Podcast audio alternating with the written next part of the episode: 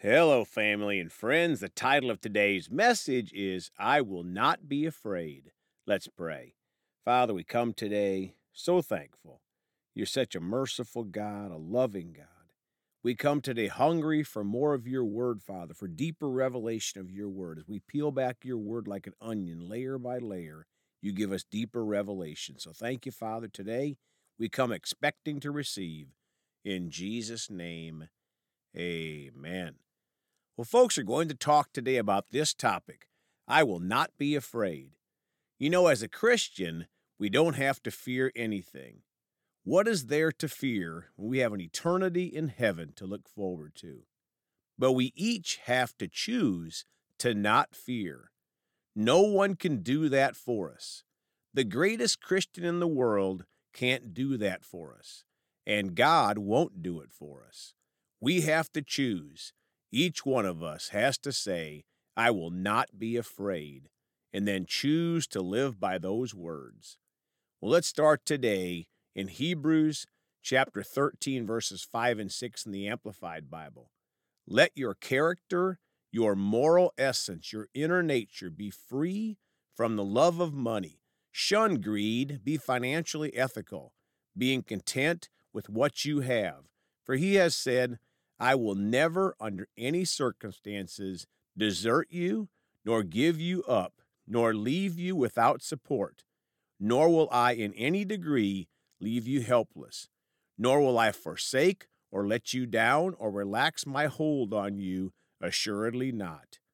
Folks, as a Christian, God has promised us that He will never leave us or forsake us.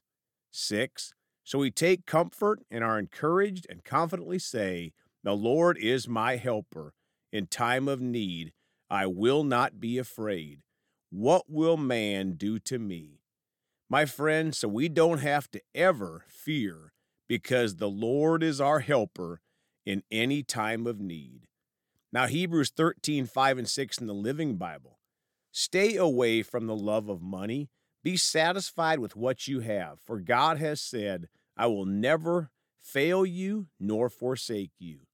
Folks, if we put our trust in any worldly things like money, then we'll be in fear fear of losing money or losing something in this world. Six, that is why we can say without any doubt or fear, The Lord is my helper, and I am not afraid of anything that mere man can do to me. My friends, what can mere man do to us? When the Lord is our helper, we can live without being afraid. Isaiah 41:10 in the Amplified Bible. Do not fear anything, for I am with you. Do not be afraid, for I am your God. I will strengthen you, be assured I will help you. I will certainly take hold of you with my righteous right hand a hand of justice, of power, of victory, of salvation. Folks, God tells us over and over in His Word, the Bible, to not be afraid. Why? Because He is with us and strengthens us and puts us in His hand of power, victory, and salvation. Isaiah 41 9 and 10 in the Contemporary English Bible from far across the earth, I brought you here and said, You are my chosen servant. I haven't forgotten you. 10.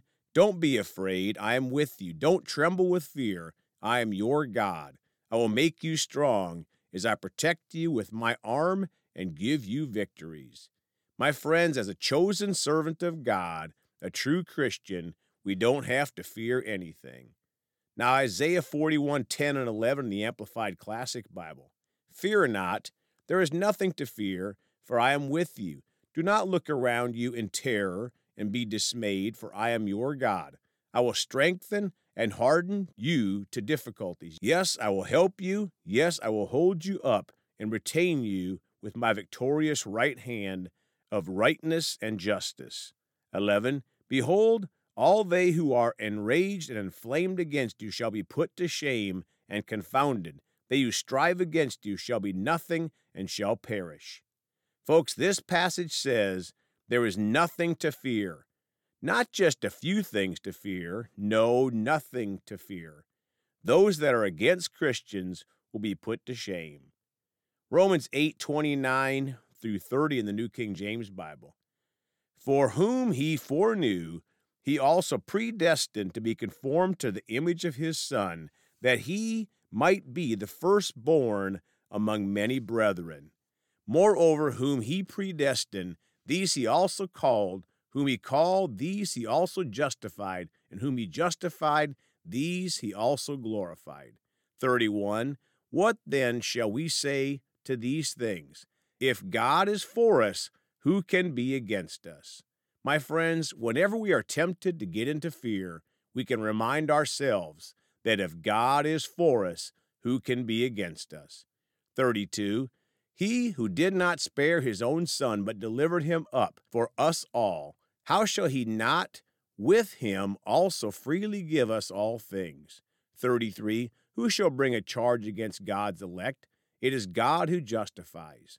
34. Who is he who condemns? It is Christ who died, and furthermore is also risen, who is even at the right hand of God, who also makes intercession for us. 35. Who can separate us from the love of Christ? Shall tribulation or distress or persecution or famine or nakedness or peril or sword? 36. As it is written, For your sake we are killed all day long. We are accounted as sheep for the slaughter. 37. Yet in all these things we are more than conquerors through him who loved us. Folks, we are not just conquerors. We are more than conquerors through Jesus Christ, so we can fear not. 38. For I am persuaded that neither death, nor life, nor angels, nor principalities, nor powers, nor things present, nor things to come. 39.